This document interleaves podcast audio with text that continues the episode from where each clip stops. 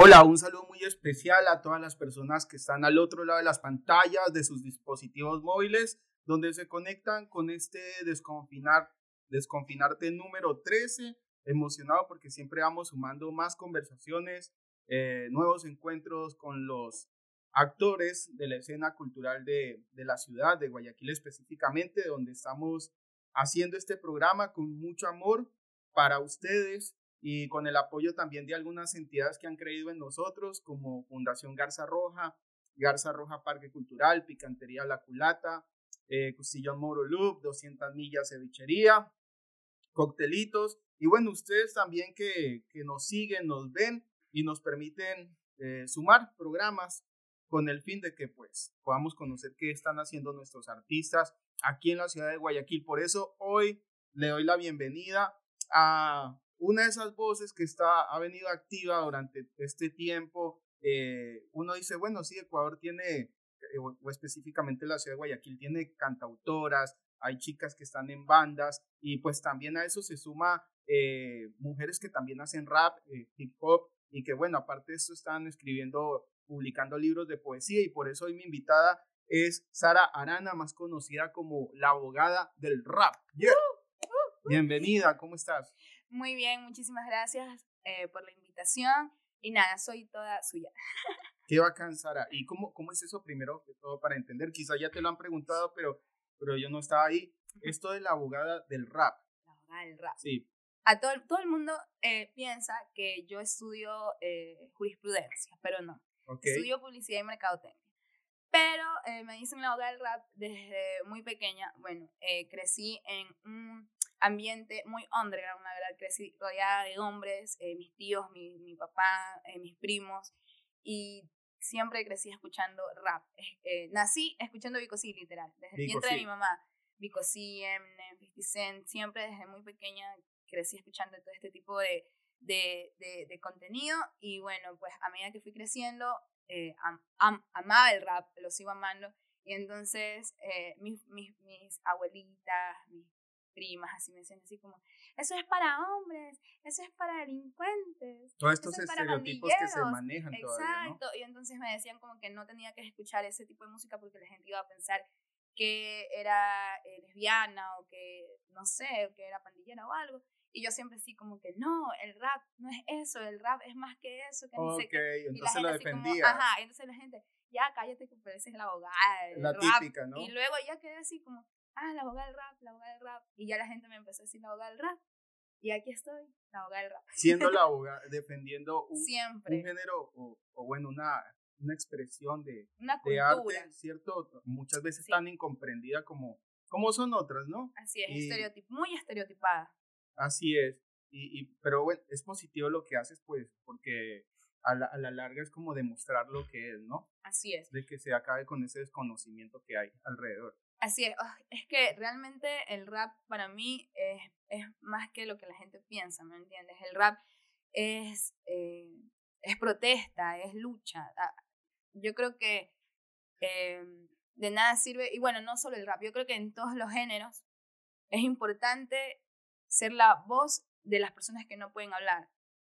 Y creo que eso es lo que trato de hacer y creo que el rap eh, es, es, una, es una muy es una herramienta muy importante de protesta, así lo veo yo. El rap es mi herramienta de protesta contra el sistema, contra este gobierno corrupto y contra lo que esté mal. Claro, es una plataforma donde tú puedes denunciar, expresar ese rechazo contra lo que no, no te parece, ¿no? Y, y bueno, también es súper importante que lo hagas y nos comentas una de las cosas que, que tú denuncias a través de tu, de tu música, de tu arte. ¿Qué otras cosas eh, tú dices, no, esto no está bien y, bueno, lo dices a través de tu música? La verdad es que mi música habla mucho sobre el feminismo, el empoderamiento de la mujer, eh, habla mucho sobre la, la crisis social, sobre, em, sobre, sobre todo lo que yo, la verdad es que sobre todo lo que yo puedo protestar o sobre todo lo que esté inconforme se va a tratar mi música. Siempre mis letras van a hablar de lo que vivo, de lo que me rodea. Entonces. Es esta música que dicen, ay, no es que esta es música con conciencia, muchas veces cuando, yo a veces, a veces entiendo ese punto, por ejemplo, de los músicos independientes, underground, que defienden su postura porque dicen, o sea, nosotros estamos como haciendo algo, ¿qué están haciendo ustedes? Pero yo creo que igual todo es un poquito más global. Eh, yo creo que si alguien hace de pronto arte porque se siente bien, por divertirse, porque es algo terapéutico, está bien, por más de que no denuncie o rechace algo, quizás su lucha es otra, pero también me parece súper vital que, que, existan, o sea, eh, artistas que digan lo que, como tú lo mencionabas, lo que otros no pueden callar. Sí, precisamente lo que tú decías de esto de que no es necesariamente que uno como artista tenga que hacer como protesta. Eh, es más, yo, la mayoría de mis canciones son protestas, pero tengo también canciones un poco más comerciales, porque en sí el arte es vida. Yo creo que si un artista no quiere eh, protestar está bien, pero también hay que tener cuidado del contenido que tenemos en nuestros temas, ¿me entiendes? O al menos eso creo yo, porque yo quiero que mi hijo más adelante escuche algo que lo vaya a llenar.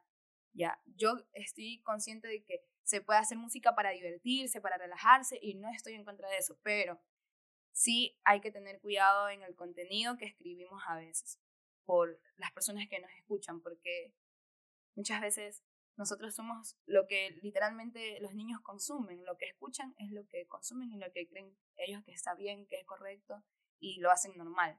¿Y cómo ves lo de, este, las generaciones, eh, o sea, más, los más jóvenes quizás, que ahora tienen pues este boom donde aparece un Bad Bunny, o un J Balvin, muchos músicos que están eh, liderando todo esta, este mundo del entretenimiento, de la música que, bueno, siempre la hemos conocido como, como comercial y que tú prácticamente sales y está sonando eh, en los buses, en las fiestas, muchas veces en las fiestas infantiles, pues esto es algo de tiempos, el reggaetón, sin satanizarlo también, sino que quiero más bien conocer, eh, o sea, ¿cómo te sientes tú cuando ves, obviamente, que uno de estos manes, pum, saca un tema y yo, yo no soy de las personas que mide el éxito por likes o el arte por, por me gusta, por compartir reproducciones, pero sí, sí marca algo como que qué es lo que la gente está escuchando comercialmente, qué es lo que les gusta. Y bueno, cuando uno viene de este mundo independiente, donde muchas veces grabar un disco es todo autogestión, de, ¿cómo te sientes al respecto de ese tema? Eh, creo que aquí en, en Ecuador eh, hace falta un poco más de, de apoyo a los artistas de aquí. Eso es lo que yo creo.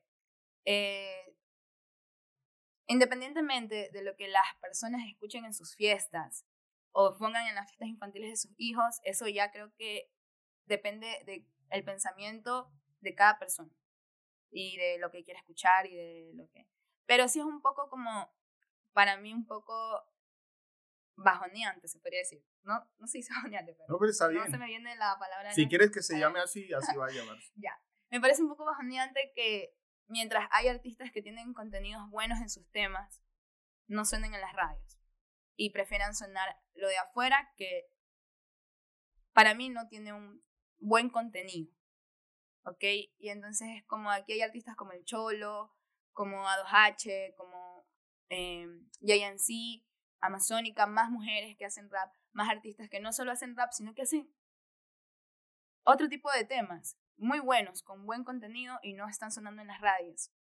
Y no los toman en cuenta para los eventos eh, importantes, como artistas mismos. O si, no, o si nos toman en cuenta, es como que no nos dan la importancia que el artista merece. ¿Y por qué crees que no, no, no dan esa importancia o esa mirada o ese lugar, obviamente, que, que no es algo de ahora. Es de siempre. Pero es de siempre y no, sí, o sea, esto también es válido, siempre lo menciono, que es como aprovechar este espacio como, como un foro para conocer la realidad también de lo que, lo que viven ustedes, ¿no? Porque hacer arte pues no es todo color de rosa. Y yo te mencionaba antes de empezar, estás en tu pick porque, porque estás en tu pick. Voy a de hacerte una entrevista en el, en el universo, ojalá venga muchas más. Estás uh. obviamente aquí, eh, estás sacando un libro también del que ya vamos a hablar pero no es siempre así, obviamente.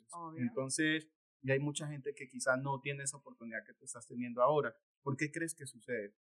Así es. Eh, bueno, yo creo que, no sé, me pusiste a pensar. Bueno, mientras, mientras pienso. Mientras pienso. O sea, de pensar estás pensando siempre. Sí, o sea, estoy pensando como, como, como. Claro, lo puedes decir rapeando si quieres. es broma. Continuemos. Algo interesante también, eh, ¿qué crees que le ha enseñado el, el, feminismo o que ha aportado el feminismo a él? Obviamente a la sociedad aporta, desde mi perspectiva, muchas cosas buenas, pero específicamente a la escena cultural del país, donde se han presentado, pues, lamentablemente, como obviamente la sociedad, pues diversos casos de, de, violencia de parte de, de, gente que muchas veces uno, uno también porque, no sé, los pone en un pedestal y, y no estoy defendiendo a nadie tampoco, sino que obviamente pues son personas y como personas pues también hacen cosas buenas y malas, en este caso cosas malas que no deben hacerse, de donde se han presentado casos de, de golpear a sus parejas, de agresiones eh, psicológicas también a sus parejas, y, y, bueno, y esto lamentablemente ha pasado, sucedido en la escena cultural. ¿Qué crees que dentro de ese marco pues le, le aporta el, el, el, feminismo a la escena cultural del país? Ok, esa pregunta te la contestaré rápidamente. Genial. Dice, mujeres guerreras, mujeres sinceras, mujeres que sueñan, mujeres que anhelan, Mujeres que siempre luchan por sus derechos, yo soy feminista y vengo a sacar el pecho. Mujeres guerreras, no frágil como una rosa. Ella puede ser tu hija como puede ser tu esposa. Muchos catalogan a la mujer como escultura, pero sus flores se marchitan porque la vida ha sido dura. La agricultura por la mujer fue descubierta. Estudios dicen que fue el hombre y yo me quedo boca abierta. Ya despierta y mejor pónganse a leer la historia de la mujer y lo que ella puede hacer. Mujeres guerreras dispuestas para la batalla, caminando a paso firme aunque a veces con fallas. Mujeres que toman decisiones con coherencia, mujeres que día a día soportan violencia, mujeres que a pesar de que la vida las golpea, siguen bien paradas, vea quien las vea, mujeres que a pesar de que la vida las golpea, siguen bien paradas, vea quien las vea. Yo creo que las mujeres, sin las mujeres, la vida no tendría sentido. Ya, creo que somos el núcleo que hace que el mundo pueda avanzar y girar. Y creo que el feminismo aporta eh, en la cultura porque nos da ese empoderamiento que necesitamos como mujeres. Porque te digo que muchas mujeres que han escuchado este tema feministas, que lo creé con Jamie eh, cuando estaba con Damas de Hierro, eh, se sentían muy bien al escuchar este tema y nos decían así como, oye, es verdad, yo he pasado mucha violencia y mírame que soy fuerte, oye, es que... Y es como, Digo, Sentirse acompañada. Sí, exacto. Es como que las mujeres sienten que no están solas en esta lucha, porque las luchas de las mujeres es todos los días, loco. Es, es a diario. Yo sufrí, eh, yo lo veo así, sufrí, no sé si podría decir discriminación o un, o un no sé, o un tema de odio, eh, y lo digo así, eh, en un hotel de aquí de la ciudad, que apoya el arte y apoya a los artistas. No sé si pueda mencionar el nombre del hotel, porque me gustaría, porque es un hotel que dice que es como que apoya mucho el arte y todo, y me negaron trabajar ahí. Es mi trabajo, ¿me entiendes? Yo vivo el arte. Ya, yo aparte de cantar, alquilo también mis equipos eh, de audio, porque también soy DJ, y entonces Negaron que yo entrara al hotel a cantar, a presentarme y a llevar mis equipos. ¿Te dieron las razones? Nunca, es que ni siquiera fue a mí, nunca le dieron las razones a la organizadora del evento de por qué yo no podría cantar ahí. O sea, no hay una razón específica. Yo llamé al manso hablé en el manso con, con las, las, personas así como, oye, ¿por qué yo no puedo cantar en tu hotel? O sea, tal vez esa no me dicen nada. Es que no me dicen nada. Bueno, es que yo entiendo, yo entiendo que alguien me vete, ¿no? Yo digo, está bien, me vetaron porque les falté el respeto, porque hice esto. Claro. Pero, loco, que tú me digas, no puedes venir a mi programa, ¿por qué? Porque no puedes venir. Para mí eso es discriminación, porque es mi trabajo, porque soy madre soltera y porque vivo de esto y esto era parte de mi trabajo. Y el derecho de todos a trabajar también. Exacto, y entonces así como, no sé, veo que muchas mujeres viven estas situaciones, esta vez yo lo viví con hotel, pero hay muchas mujeres que viven situaciones de violencia en las calles, por sus esposos, por sus compañeros del trabajo.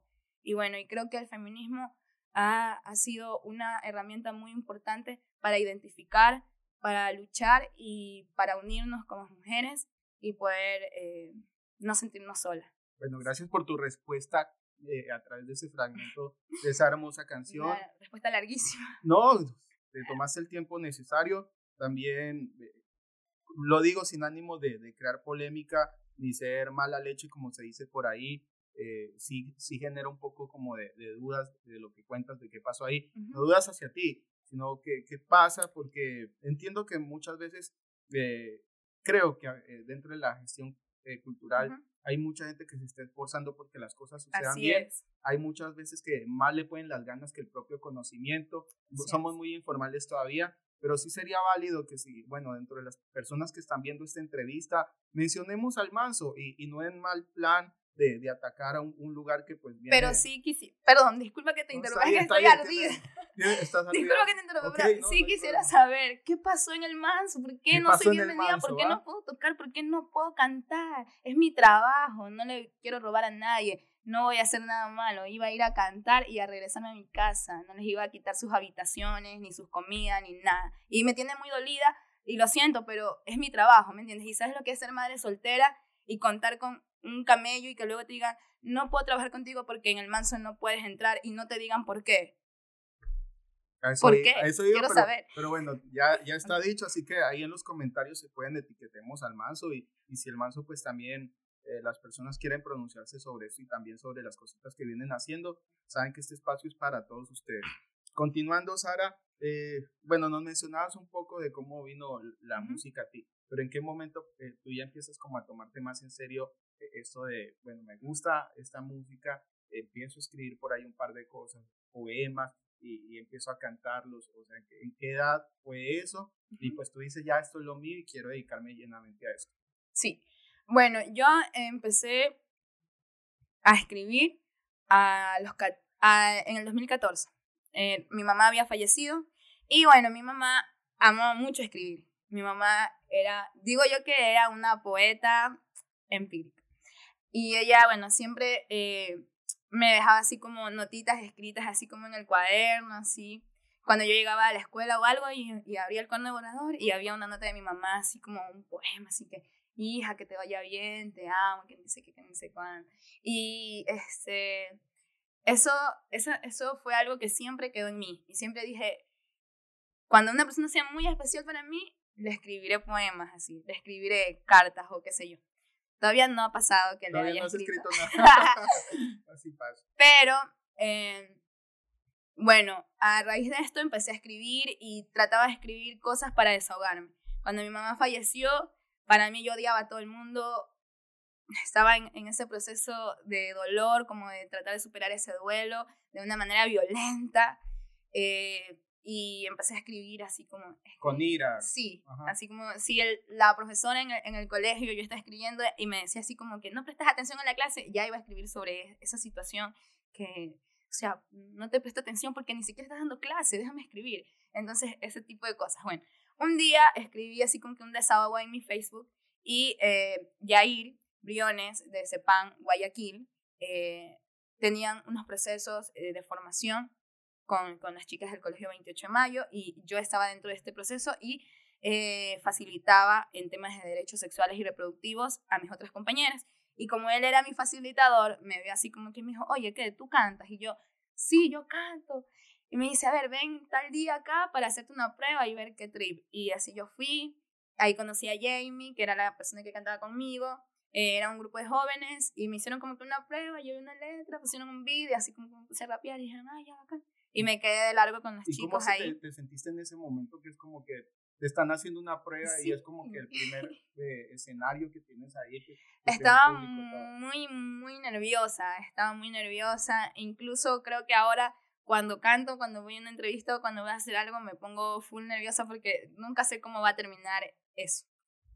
Siempre tengo la incertidumbre. incertidumbre sí, siempre. Entonces, bueno, a mí de eso empecé a, allá a cantar, eh, a rapear ya en las plazas, en, en eh, las movilizaciones, en los plantones. Eh, y desde ahí me gusta escribir, siempre escribía. Pero si vas, quieres llegar al punto de cómo salió el libro, de en qué momento dije voy a escribir un libro que se llama Hip Hop es vida, no lo pensé nunca. Fue algo que fluyó. Fluyó en la pandemia, porque siempre, bueno, ya sabes que como escribo rap, me gusta escribir y desahogar. Y entonces tengo un libro que es mi autobiografía. Es un poco fuerte. Y yo iba a sacar este libro, lo iba a terminar de escribir. O sea, tengo como que la mitad, pero me falta terminar de escribir la mitad.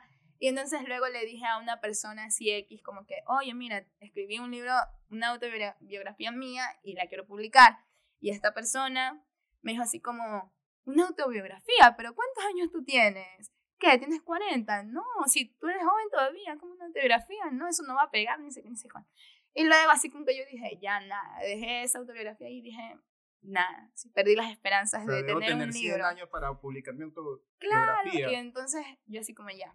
Y luego, en todo el transcurso de la pandemia, mientras escribía, este, hacía canciones de rap, eh, en una canción, porque llegó un momento en el que me sentía muy sola. A veces estás rodeada de, mucha gente y de todo el mundo y tu casa puede haber un millón de gente y te sientes solo. Te sientes solo porque en tu mente tienes recuerdos, tienes cosas.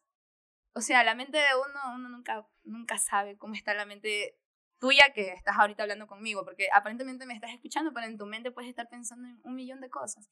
Y así, fue. Yo estaba escribiendo un tema y luego eso que estás escribiendo no parecía un tema de rap, parecía más bien un poema de amor propio. Así se llama el poema, Amor propio. Creo que es el poema número 12 de, de mi libro. Sí, y entonces yo dije, wow, debería ser un libro de poesía.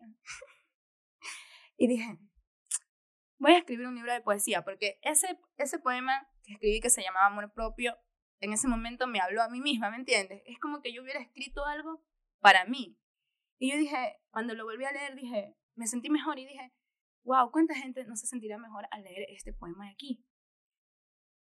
Entonces dije, voy a hacer otro poema sobre eso, sobre darle fuerzas, porque era en la pandemia y sé que en la pandemia mucha gente se sentía de full maneras y era como algo... Y yo decía, ¿cuántas mujeres no estarán solas ahora sintiéndose de lo peor, sintiéndose que no valen, sintiéndose... Y les haría bien leer un poema en el que le digan, tú eres hermosa, tú eres preciosa, tú eres arte, lo que estás pasando ahorita va a acabarse en algún momento, levántate, ¿me entiendes? Y entonces luego empecé a escribir y eh, en todo ese proceso que está escribiendo iba pensando como cómo iba a querer que, cuántos poemas quería que tenga el libro y todo. Y entonces en ese transcurso... ¿Cómo vas decidiendo eso y quién te ayudó sí, también? yo. yo, o sea, todo el proceso fue solo tuyo. Sí, yo creo que soy mi mejor compañía. Cuando estoy sola y no estoy con coraje. Bueno, entonces... Y cuando estás con coraje así rapidito. y cuando estoy con coraje también soy una buena compañía, pero no para cualquiera. Entonces, Em, dije, no voy a hacer todos los poemas, voy a hacer 13 poemas porque el 13 es un número muy importante para mí. El 13 es la fecha en la que mi mamá se quitó la vida y el 13 eh, fue la fecha en la que nació mi hijo.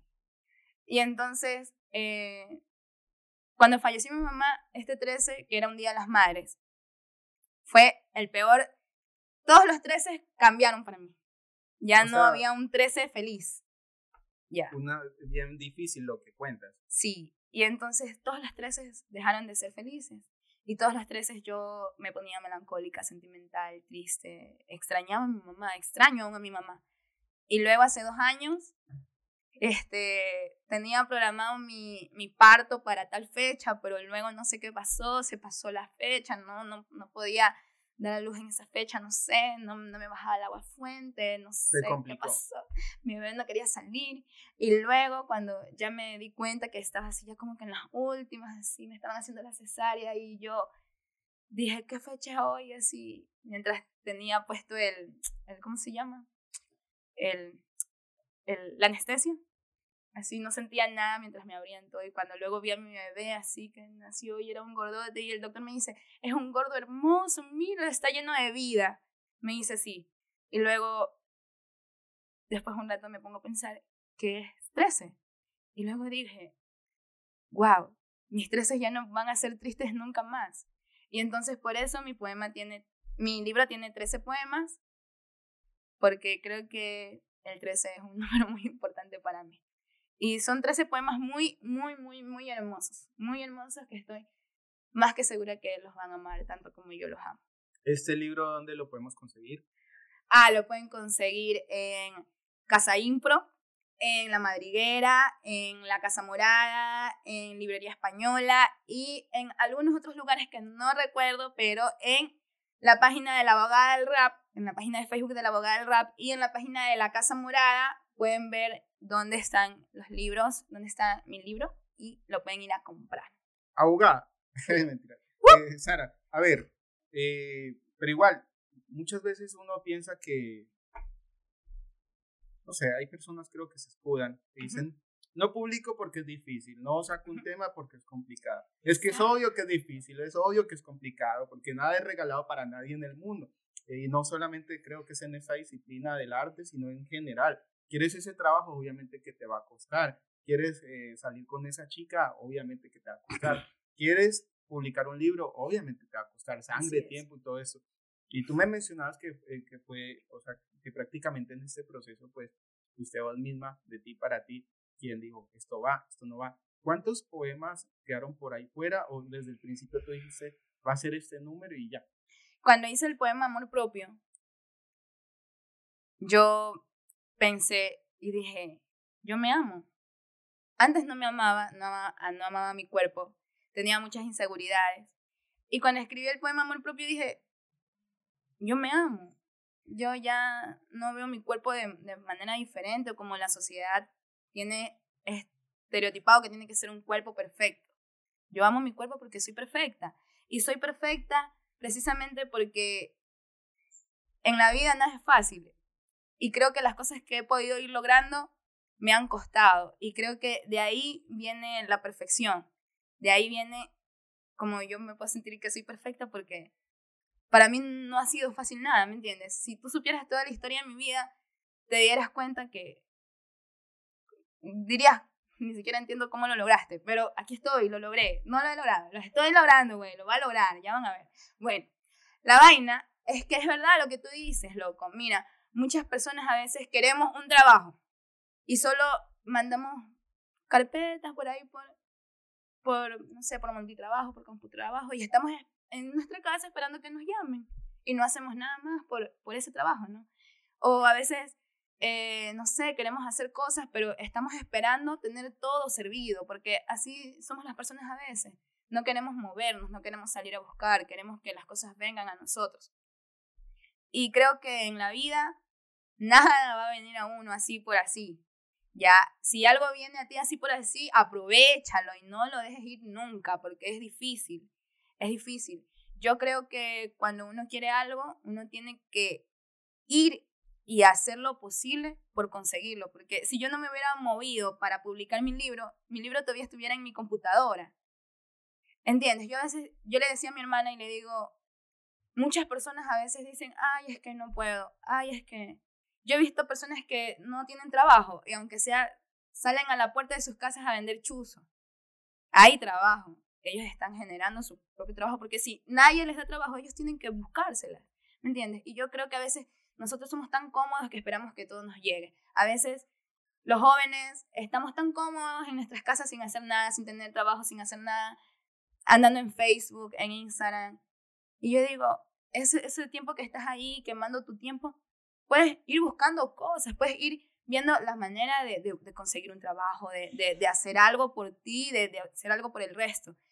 Y no sé, yo creo que eh, para publicar mi libro empecé a enviárselo a todos mis contactos que tenía así como, oye, mira, tengo un libro, ¿tú sabes cómo puedo publicar un libro? No, no sé, o busca, investiga, así, me puse a, a investigar en Instagram así como, este, editoriales, que publiquen libros y ahí viene el dilema, pues loco, porque sí te publican los editoriales de los libros, pero te cobran. Pues. Obviamente porque ellos, no es que son una casa de beneficencia tampoco, ¿no? Exacto, y yo así como que, este, chusa. Ahí viene la realidad, pues también cuando muchas veces están las ganas y uno dice, no, pues quiero sacar mi disco y voy a sacar mi disco porque ya tengo mis temas.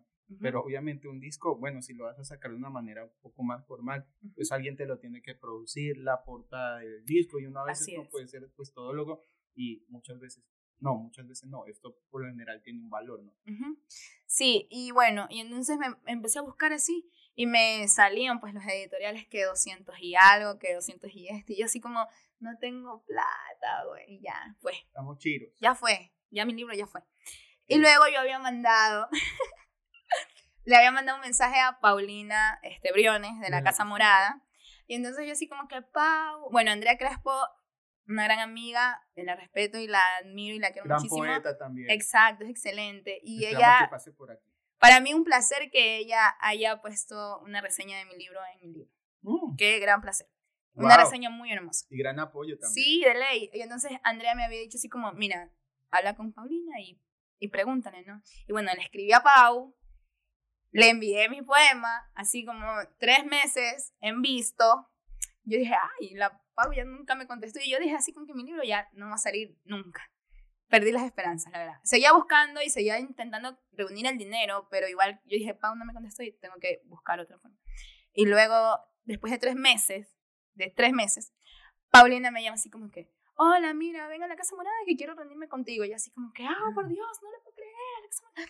Fui, me reuní con Pau, a Pau le encantó eh, el libro, me dijo que le gustaría eh, que la Casa Morada pueda publicarlo y todo, y así es como salió mi libro. Ahí está, qué lindo poder conocer esas historias y, y, pues muchas veces cuando a lo que uno quiere pues se van sumando otras personas que que también creen en lo de uno. Así es, yo siempre digo que las personas nunca deben dejar de creer en sus sueños. Siempre, mientras, creo que mientras más lo deseamos y más lo queremos y trabajamos por ello, lo, lo podemos lograr, se puede lograr. Porque también creo que es muy importante las personas de las que nos rodeamos. Es decir, si yo me rodeo de personas que no hacen nada por por buscarse las cosas o que solo están ahí estancadas, luego yo también voy a estar ahí. Pero si yo me rodeo de gente full positiva, que quiere trabajar, que quiere hacer esto, que vamos acá, vamos, hagamos, hagamos, creemos, es, es otro ambiente del que tú te rodeas. ¿no? Exacto, porque dices, wow, bacán. Ellos hicieron esto, ¿por qué? Porque yo no puedo. Así, es, entonces digo que siempre también es importante rodearse de esa gente con la misma energía y que fluya en tu, en tu mismo, en tu, que vibre en tu, mismo, en tu misma vibración. Ya sé que va a tener muchos así como que fall porque he dicho palabras raras, pero así soy yo, güey. Son las palabras de la, de la abogada del rap. Es la libertad. la libertad. Por eso no tengo pelo, porque quiero sentirme libre, porque soy una persona libre, güey. Y eso, eso es la libertad. O sea, ahora te, te, sientes libre o estás todavía en búsqueda de la libertad. ¿Y cómo es sentirte libre? O sea, ¿cómo es sentirse libre desde tu perspectiva? Desde mi perspectiva, sentirse libre es que no te importa lo que diga la gente ya.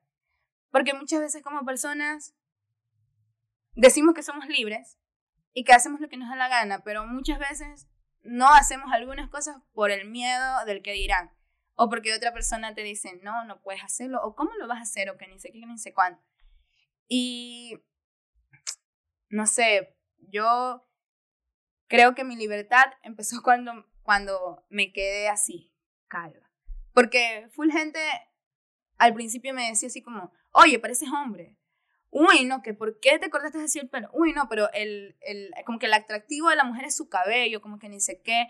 Y luego al principio, sí era algo como que chuta, ya no me sentía bien con el cabello así, ¿no? Porque yo manejo este style hace unos dos años atrás, antes de que, naciera, de que saliera embarazada y todo. Y al principio que me peleé así en mate, la gente era como que muy esto y yo luego ya me sentía mal y luego yo solo quería andar con pañuelones y luego o sea, te hicieron dudar, ¿no? Sí, y después con todo este proceso, porque creo que es importante que las personas siempre tenemos que pasar por procesos para empezar a cambiar nuestra manera de pensar, nuestra manera de actuar y nuestra manera de ver la vida y de, tratar a las personas.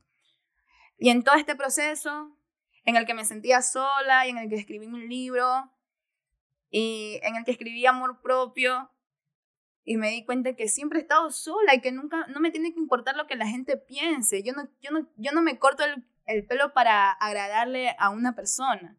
Yo me corto el pelo porque yo me siento bien con el cabello, sin cabello, me siento bien porque no tengo que peinarme, solo me baño, es bacán, ya, ya, ya, me ganas de, bacán, de, raparme de nuevo así. De ley, Se qué siente súper bacán el dientecito Y entonces, sí, entonces creo que desde ahí nace la libertad, desde el momento en el que Tú haces las cosas y no te importa ya lo que la gente crea, porque eres tú, porque eres libre y porque lo que la gente diga te tiene que tener sin cuidado. ¿Me entiendes? Porque la gente no nos da de comer. La gente no le importa si tú lloraste tres veces en la noche porque tuviste un problema muy serio. A la gente no le importa la vida de uno, a la gente solo le importa criticar. Y cuando nos despojamos de esos pensamientos, de que qué vaya a decir la gente, qué va a pensar la gente, yo creo que desde ahí empezamos nuestro proceso de libertad, de ser libres, de hacer lo que nos hace sentir bien, lo que nos hace sentir conformes. Y creo que el arte es una herramienta muy importante para que las personas empiecen a cambiar este, este tipo de, de pensamientos, ¿no? Y empiecen a, quererse. Es que yo creo que el arte eh, encierra todo, la verdad. El arte es lo más bello. El arte salvó mi vida. El arte salvó mi vida. Eso lo leí en, la entrevista que le que Sí, a llorar. Sí, me identifiqué mucho porque hace muchos años alguien me preguntaba. Otra chela, por favor. Carlitos no fue a comprar chela, estamos con déficit de chela, lo digo, lo digo aquí. No. sí, así que por ahí va a haber agüita nada más, a no ser que Carlitos quiera ir y comprar una cerveza. No sé. Bueno, el punto es que me, me, identifiqué mucho con eso porque me pasó algo parecido. Que ya algún día lo conversaremos un poquito más. Pero ahora no hay chela, ya falta de chela porque Carlitos no fue a comprar. Yo creo que sí va a ir por ahí. Todos saben que Carlitos no fue a comprar chela. lo van a saber aquí. vamos ¿Quién es ese Carlitos que no va a comprarle una chela a la abogada? Sí. Tranquila, mi gente, tranquila. Vamos yo tomo agua. Vamos a ver si, vamos a ver si, si Carlitos se porta bien. Ya, el punto es eh, que me quedé picado con lo de cuando me respondiste rapeando. Ah, le gusta mi rap. Obvio, me gustó. Uy. Y creo que a la, a la gente pues también le, y le gusta, no te haga la preta. Entonces, entonces, a ver si nos regalas por ahí una, una, una breve probadita de, de rapcito. ¿Tienen por ahí algún beat? ¿No? ¿Así a capela? Sí, a capela está bien. Bueno, si la people quiere a capela. o, dejo, o a ver si, le, si se va a sonar una pista por aquí. A ver, ¿una pista X? Bueno, sí. A ver. Sí, yo creo que Carlitos yo hubiese ido por la chela, pero. Carlitos, Carlitos. A ver. La gente está comentando, Carlitos, ¿qué sucede? Carlitos. Bueno, yo quiero, para hacer sentir peor a Carlitos, yo quiero agradecer mucho al equipo porque muchas veces todas estas cositas uno las logra no solamente con el empuje, no solamente con las ganas o porque se alinean los astros, sino que hay gente que cree en el proyecto. Por eso te digo que es muy importante las personas de las que te rodees. Si no tuvieras esta gente que tuviera tu mismo pensar, no estuviéramos aquí. Ajá, si me dirían, no, estás loco, ¿qué vas a hacer un programa entrevistando a gente? Así es. Así es, así que gracias. Importa mucho de, de quién está Gracias a Camila, gracias a Javier, a Benjamira y especialmente a Carlitos, eh, que es increíble. Carlitos, Carlitos. Bueno, no sé si he tocado el corazón de Carlitos, pero si ya no creo lo que no, amigo, creo que no, porque lo, veo sentado. Eso, si no lo toqué con eso, a ver, pongamos, esto es una pista, creo. Mientras tanto, recuerden que estamos en Infograma TV. Chicos, pueden seguir en Facebook la página de Música en Casa. Música en Casa es un colectivo de artistas urbanos independientes que hacemos gestiones para contribuir a otros artistas independientes de escasos recursos. ¿Ya? Llevamos jornadas de activismo a los barrios, a los sectores, porque creemos que es muy importante que los niños de las comunidades y las personas de las comunidades empiecen a ver el arte como una herramienta que salva vidas y como una opción más. Entonces, las personas que se quieran sumar, los artistas que se quieran sumar a estas jornadas, los invito a revisar la página Música en Casa, a escribirnos a la página y ahí van a poder ver todas las jornadas que hemos tenido, artistas increíbles, muy buenos, se pueden seguir sumando y seguir aportando y ser parte del cambio. Ahí está, la invitación está hecha. Hasta locutora me vuelvo, bro. Ok. Eh, déjame ver, déjame ver, por aquí vamos a poner la pista. Bueno, esa es la que me salió, no me mate. A ver. Pone, pone el, el celu un poquito cerca del micrófono para que se escuche igual. Porque es la que te di. ¿Es cerca o lejos, Carlitos? Mi rima te inspira, no soy Rosalía, pero en un vuelo ando con mi tía María. Siempre analítica, yo soy poesía. Y la policía con confianza no me rima. Te gustan mis versos porque son espesos. Y si no te gustan porque no sabes de versos, no te pongas hueso, cruce ese bareto. Dale alegría, macarena a tu cuerpo. Toda la gente se está preguntando qué pasa, qué pasa. Pasa que la abogada del rap está en casa, bien acompañada, haciendo música en casa y con casa impro que la cultura respalda. No te pases de listo, que ahora tengo el micro. Todos ya sabemos que el gobierno es un maldito. Y no te lo explico, porque ya está visto que usan al pobre para cometer delitos. Y así se la pasan, nos mienten en la cara. Apaga esa tele que la tele no está en nada. Programación basura, con nada de cultura. Y los artistas siguen en las calles sin ayuda. Estamos despertando colectivamente. Creando conciencia me quedaré yo en tu mente. Nunca intermitente, siempre voy constante. La cultura respalda porque lo que yo hago es arte. Todos somos arte y que viva el arte. Que sin arte yo no viviría ni un instante. Y aunque me censuren y en la TV no me saquen, siempre protestando porque protestar es arte. Y si te preguntan qué está pasando, la abogada del rap con el micrófono en la mano tiene el mando. Siempre en resistencia, uso la coherencia. Mi rima te inspirando, elevando mi frecuencia. Fresca como lluvia, rimo sin censura. Siempre refrescando al que tiene sed de lucha. Y si no te gusta toda la estructura, sigue escuchando tu contenido basura. Siempre en pie de lucha, mi gente me respalda. Y si les preguntas, ¿Qué es lo que pasa? Pasa que la abogada del rap está en casa. Pasa que la abogada del rap está en casa. Y en desconfinarte. Y, y, en desconfinarte. Y, y, en desconfinarte. Oye, la abogada del rap en la fucking casa, people. ¡Woo! aplaudamos, aplaudamos, mi gente, que esto estuvo increíble. La abogada del rap en la casa, como dicen. En la casa donde en la casa. deberíamos sacar a, Carlitos. Carlitos, que este programa ha dedicado a Carlitos. Para los que no han visto. La abogada del rap. Fit Carlitos. Debiste dedicarle una, una, una, tiradera a Carlitos por, este por lo que sabemos que no hizo. Pero oye, increíble, increíble que gracias, gracias de corazón, porque esto como que, esto, esto, esto, esto inspira, esto cuando uno ve una persona que está tan metida, tan, o sea, como que le mete tanta pasión, tanto guacho a lo que hace, pues esto contagia. Entonces, cuando yo eh, tengo así un entrevistado que está ahí y cree que son la mayoría de los que han venido porque por algo han pasado por eso, es como que motivan, motivan y es como que Jorge, síguele metiendo a esto y, por eso nuevamente gracias a los muchachos que, que, me acompañan porque ellos también creen en este proyecto, en este sueño y sé que no eres la única, pero quiero aprovechar eh, que otras artistas ecuatorianas nos recomiendas por ahí cachar de mujeres. Sí. De mujeres. Uf. Ahí tenemos Amazónica, JMC, Catriz, MC Star, eh, Vita Block Royal. Uf. Hay un sinnúmero de artistas que ahora mismo no se me vienen a la mente, pero hay Bresky y full artistas más. Que no me acuerdo ahora, pero están, ¿ok? Están trabajando. No, los tiene ahí y eh, nada, este, Jorge, yo agradecerte por, por este espacio, porque creo que es muy importante este espacio para los artistas. Creo que es muy importante que hayan más espacios que le den cabida al arte, a los artistas en general. Y qué bacán, qué bacán que puedas a través de este espacio visibilizar esos talentos emergentes, esos talentos que están trabajando y que le están metiendo a full. Y nada, yo súper contenta de estar aquí. Estamos contentos, estamos uh, contentos. Uh.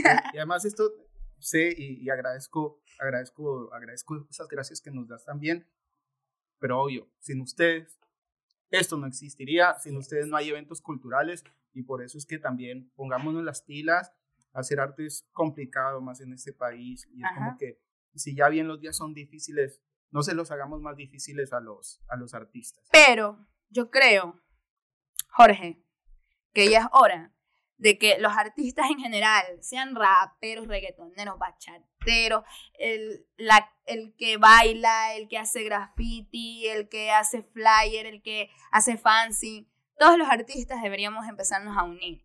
Sí. Yo creo que si todos estuviéramos unidos, todo fuera diferente. E, el arte eh, aquí en Guayaquil pudiera fluir de una forma más si todos nos, nos, nos, apoyaríamos, nos uniéramos y trabajáramos en conjunto por el arte, más bien no por mi nombre, ya. No porque yo quiera, ay, no, que digan, no, ella está haciendo, ella está trabajando, no. Es un grupo de, es, un, es una red de artistas, red de gestores que están trabajando por el arte ahora en Guayaquil, que están haciendo que el arte se lo vea de manera diferente Porque si nosotros mismos como artistas no nos unimos y no trabajamos, ¿qué, esperamos? Cambiar? no podemos esperar nada de nadie. Si nosotros como artistas no nos empezamos a ver de manera diferente y a unirnos realmente. Así es, un llamado a ustedes, gente que, que hace definitivamente, viene haciendo cosas o sea, yo lo digo en son de broma, pero también en son de que por ahí reflexionen un poquito ya, ya dejen esos egos pendejos. Ya, ya, muchas... Egos pendejos, repito. O pendejos, o pendejos. egos pendejos. Así es, porque como tú lo dices, eh, cuántas cosas, y ya lo he mencionado antes, ¿sabes?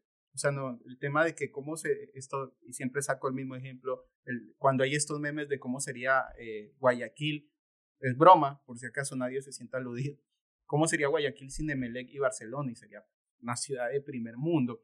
O sea, ¿cómo sería en verdad Guayaquil si, si todos los, los, artistas, los gestores, que creara, se pudiera crear una red bien consolidada y no se quede solo en esfuerzos eh, así en, periféricos en diferentes zonas, porque el uno no se lleva con el otro así y, así. Es. Creo que un paso importante para que esto suceda es conocernos eh, en, en, lugares como estos, eh, apoyar también yendo a, a los eventos, sean pagados, gratuitos, porque lo que lleva a hacer un evento es un trabajo muy difícil y pues una de las formas es. yendo.